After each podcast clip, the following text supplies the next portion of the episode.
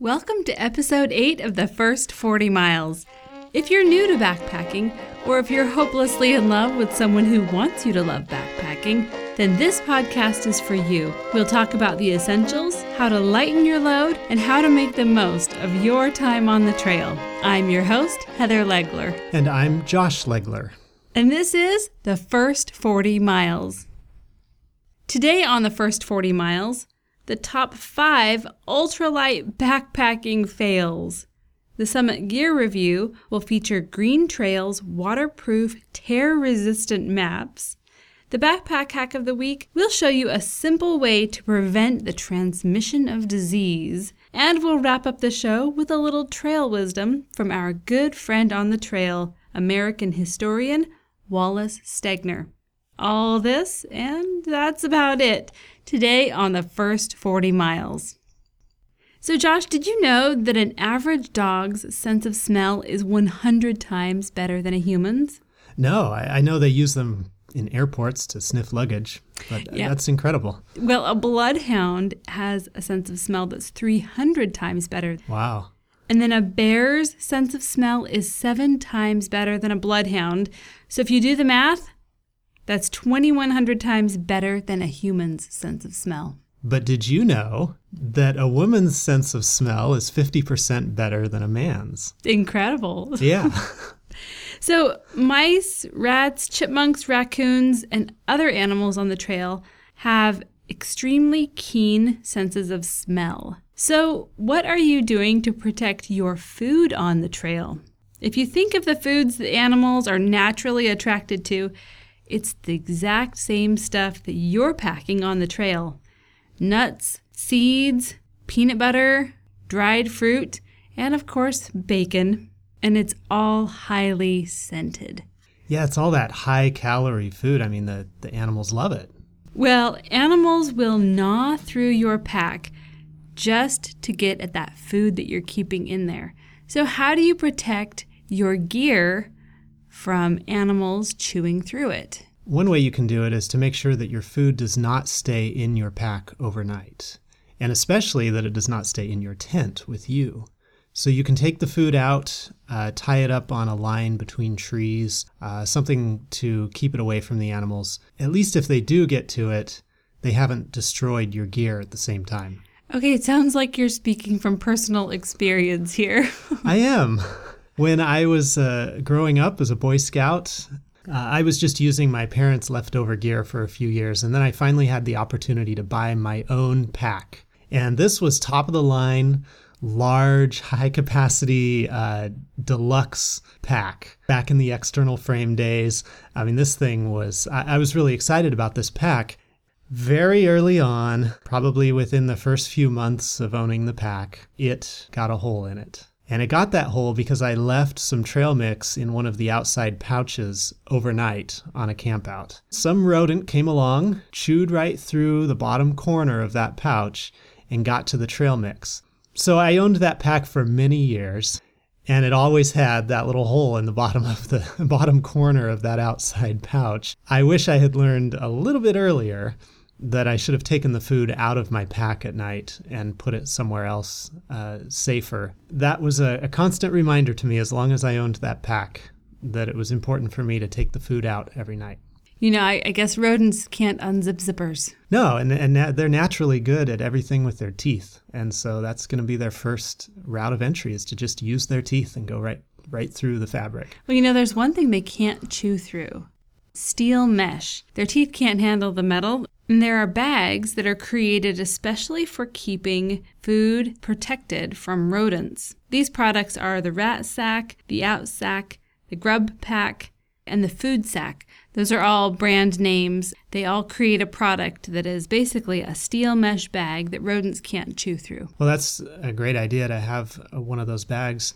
I, I think either if you can get it tied up between trees in a, in a way that animals can't get to it. Or if that's not an option, then yeah, get one of these steel mesh bags uh, so that you can protect your food from those rodents. What about bears? Does that work for them? You know what? It doesn't work for bears, but bears are a whole nother kettle of fish. In bear country, it's a little more regulated, and so you'll need to find out exactly which containers are approved for the area that you'll be hiking in.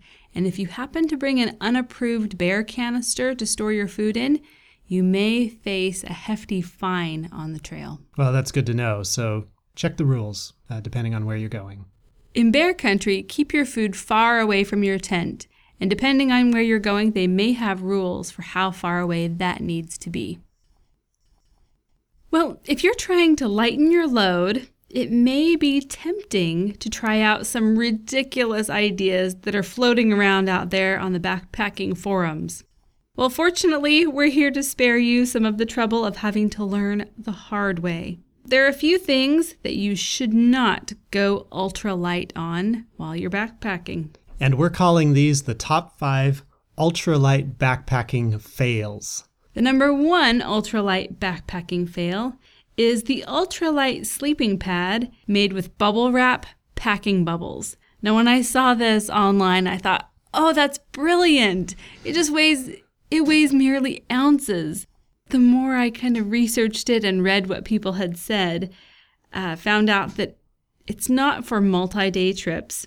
It can be easily punctured. Since bubble wrap is made of little tiny bubbles, or you know the bigger bubbles, it can't be refilled or repaired once those little bubbles are deflated. It's not actually that sturdy. Probably not a good idea. I don't know what the R factor is on those bubbles, but I'm not sure. The R factor might be okay, um, maybe. But I remember when you first heard about it or first read about using bubble wrap as a sleeping pad. And I kind of laughed. and and then I said, okay, before you try that out on the trail, try it right here in our home. I I challenge you to get some bubble wrap and to lay yourself down on that bubble wrap without popping it. And it, it's just not possible. Nope. So I'm just wondering if any of our listeners have actually tried this at home or on the trail. I hope they tried it at home. That would have prevented them from taking it on the trail. That's right. Try everything at home first. The number two ultralight backpacking fail is a dollar store poncho. Now, the trouble with this is that it snags on everything.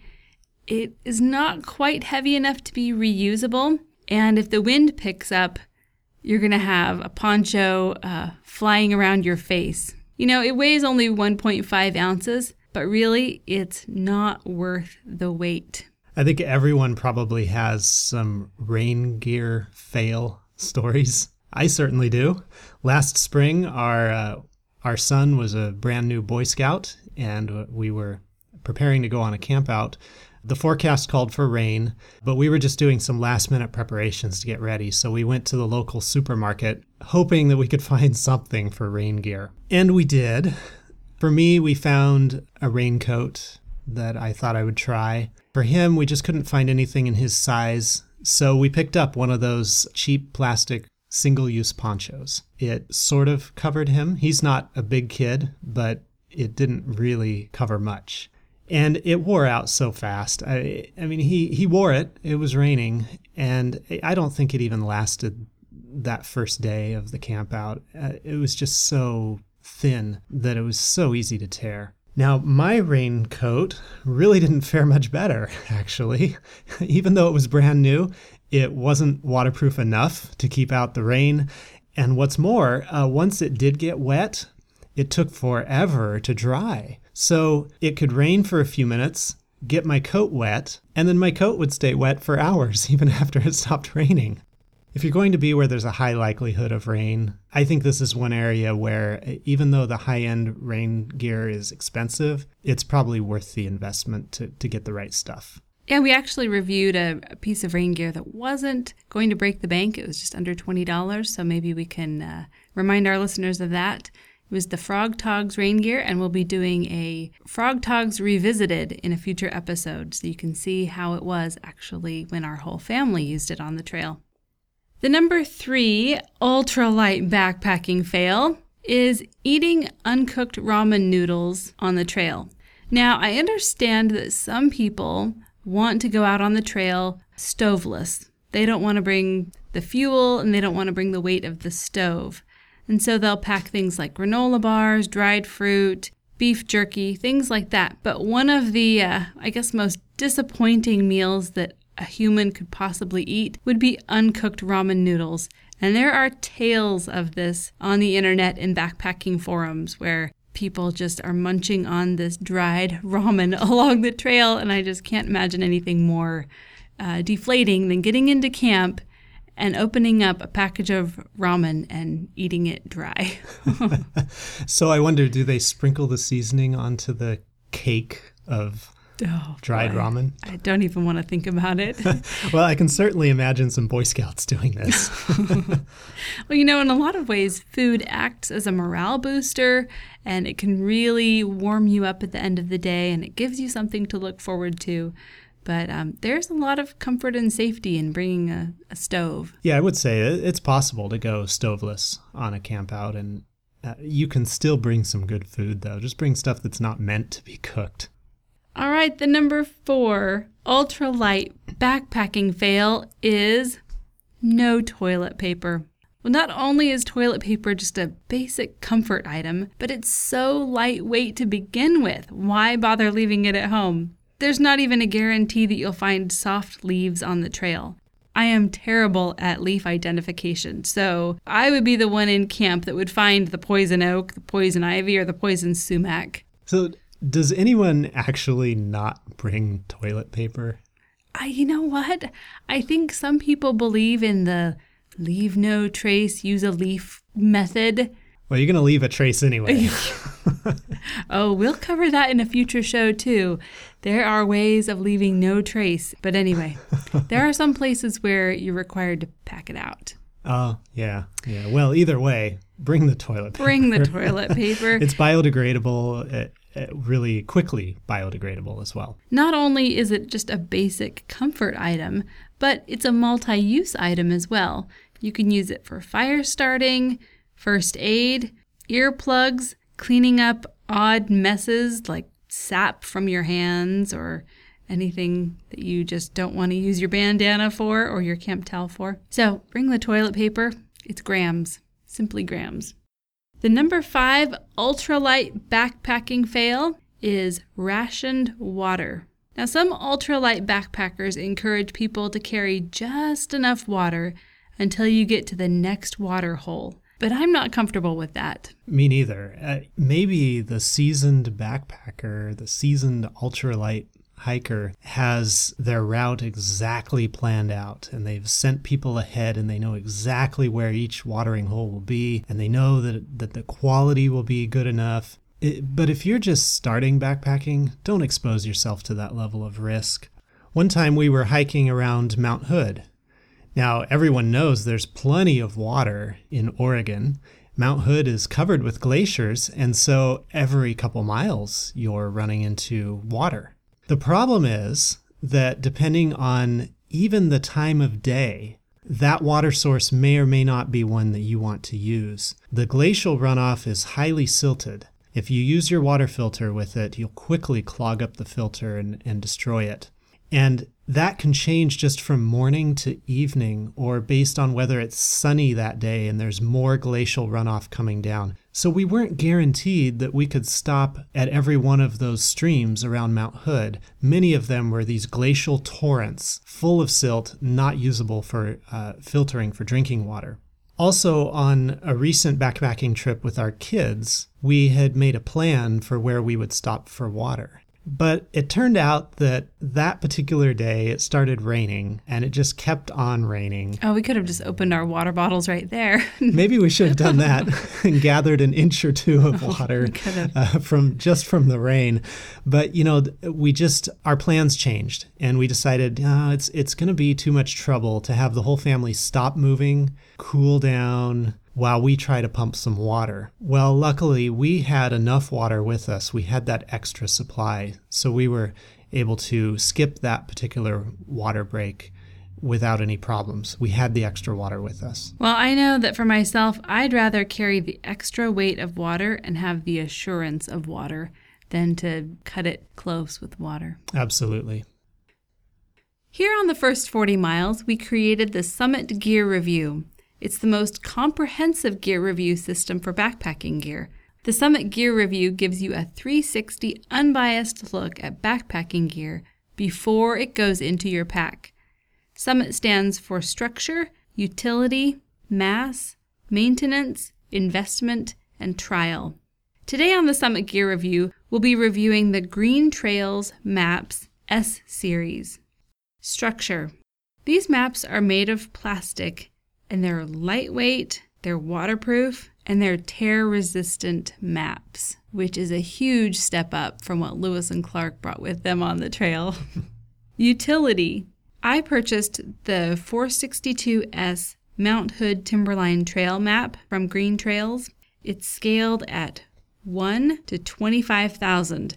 Now, can you explain a little bit what exactly that means, Josh? Sure. What that means is that one inch on the map represents 25,000 inches in real life.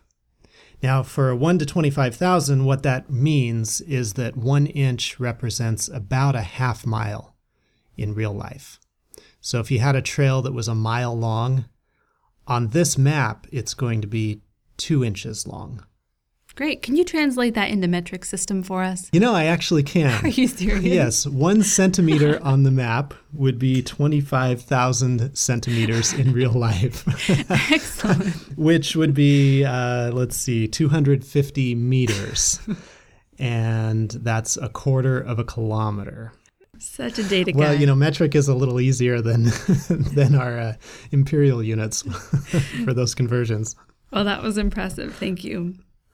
These maps are actually updated pretty frequently. I I thought that maps were updated about once every 50 years, and maybe there are some maps that are, but this map, um, its original issue was in 2006, and the current issue is 2013. And for the hike that we were doing around the Timberline Trail around Mount Hood, uh, that was important because the trail has actually had a few changes of, of route in the past few years. Oh, yeah, and it's common for trails to change. I know. Just recently, the Appalachian Trail lengthened by a few miles.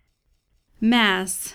This map is 1.5 ounces, and it's actually 40% lighter than paper maps. So you're going to save save a little bit of weight there. The map folds out to 18 by 24 inches and folds up to a comfortable 6 by 9 inches. It fit perfectly into my outside pouch. I guess if you wanted to fold it up one more time, you could even fit it into the cargo pants pocket on your hiking pants. For maintenance, all you need to do is wipe it with a damp rag. Investment. You'll pay about $14 for this map, and a typical paper Green Trails map will run about $8. But I felt like this map was going to outlast all paper maps. It was just a really high quality map. Even after multiple folds, really being roughed up in my pack, it wasn't creased and dog eared like a paper map would be. Even though it's nearly twice the cost, you're probably going to get more than twice the life out of this map. The paper maps are also a real pain in, in a wet environment. You've got it inside of a, a plastic bag sealed in there. You try to take it out, unfold it, quickly look at it without getting it wet, and then fold it back up and get it back inside that bag. It's pretty tough to do. It was nice that this map could be brought out at any time and, and we didn't have to worry about the weather. Trial. Now, I'm a little bit of a compulsive label peeler, so the first thing I did when I got home was I tried to peel off those labels on the front of the map that said lightweight, waterproof, tear resistant. As I peeled those, of course, it left a sticky residue underneath it. So I got out some essential oil and I started to uh, kind of take the sticky residue off. Well, as I did that, it started to remove some of the text underneath. So I stopped and I thought, oh, I'll just use something else. I grabbed another solvent and I started to take it off, and that made it even worse. So don't use solvents to clean the map, just a damp rag, and leave the stickers on.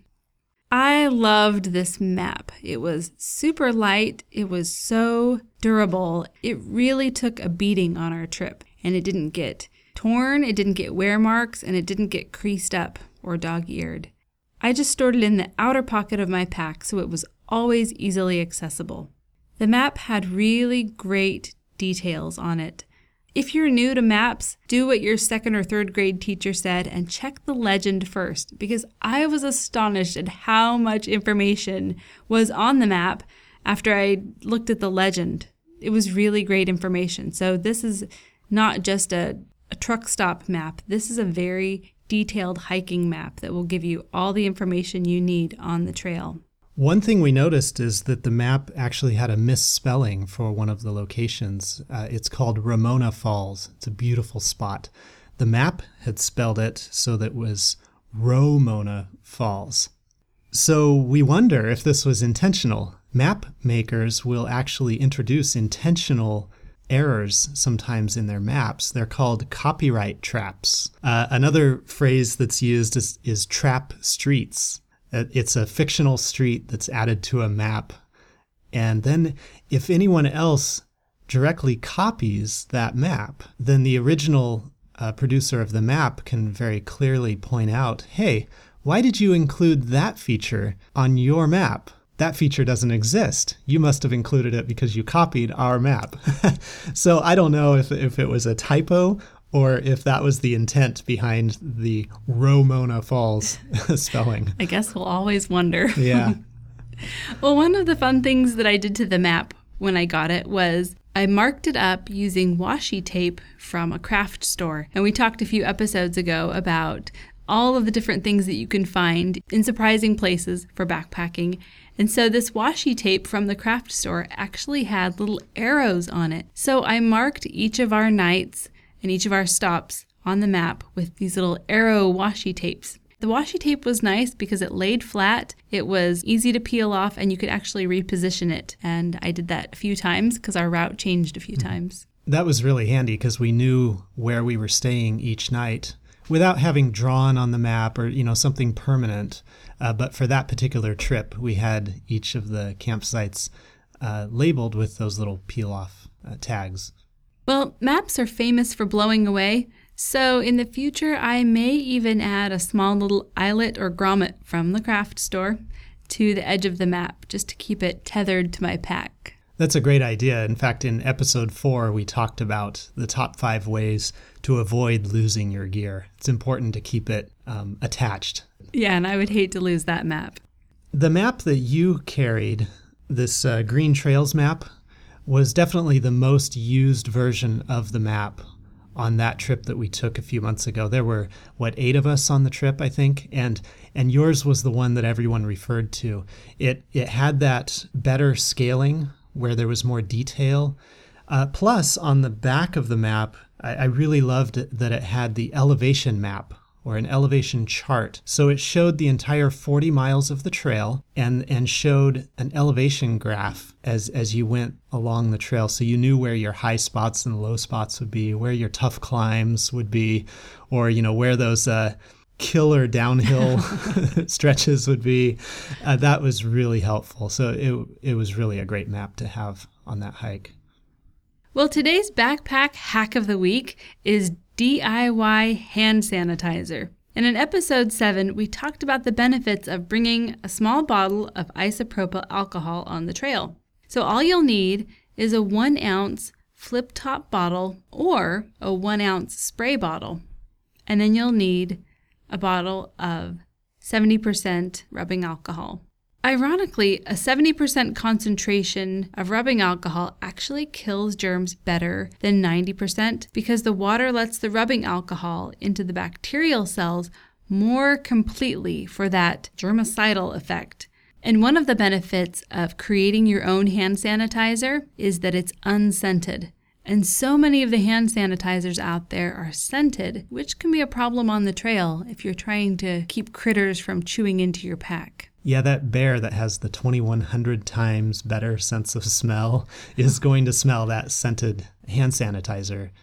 But if you make your own with just rubbing alcohol with no scent, then you avoid that problem. All you'll need is a few drops on your hands and then just rub it in, and you're good to go. So there you go. That was the simplest hack ever. Just take a one ounce bottle and fill it with some isopropyl alcohol, and you now have hand sanitizer to take backpacking. We'll leave you with a little trail wisdom from our good friend on the trail, the American historian Wallace Stegner. He said, Something will have gone out of us as a people if we ever let the remaining wilderness be destroyed. We simply need that wild country available to us, even if we never do more than drive to its edge and look in. That's it for today. Thank you for listening. If you liked this podcast, like us on Facebook and rate us on iTunes. See you next time on the first 40 miles.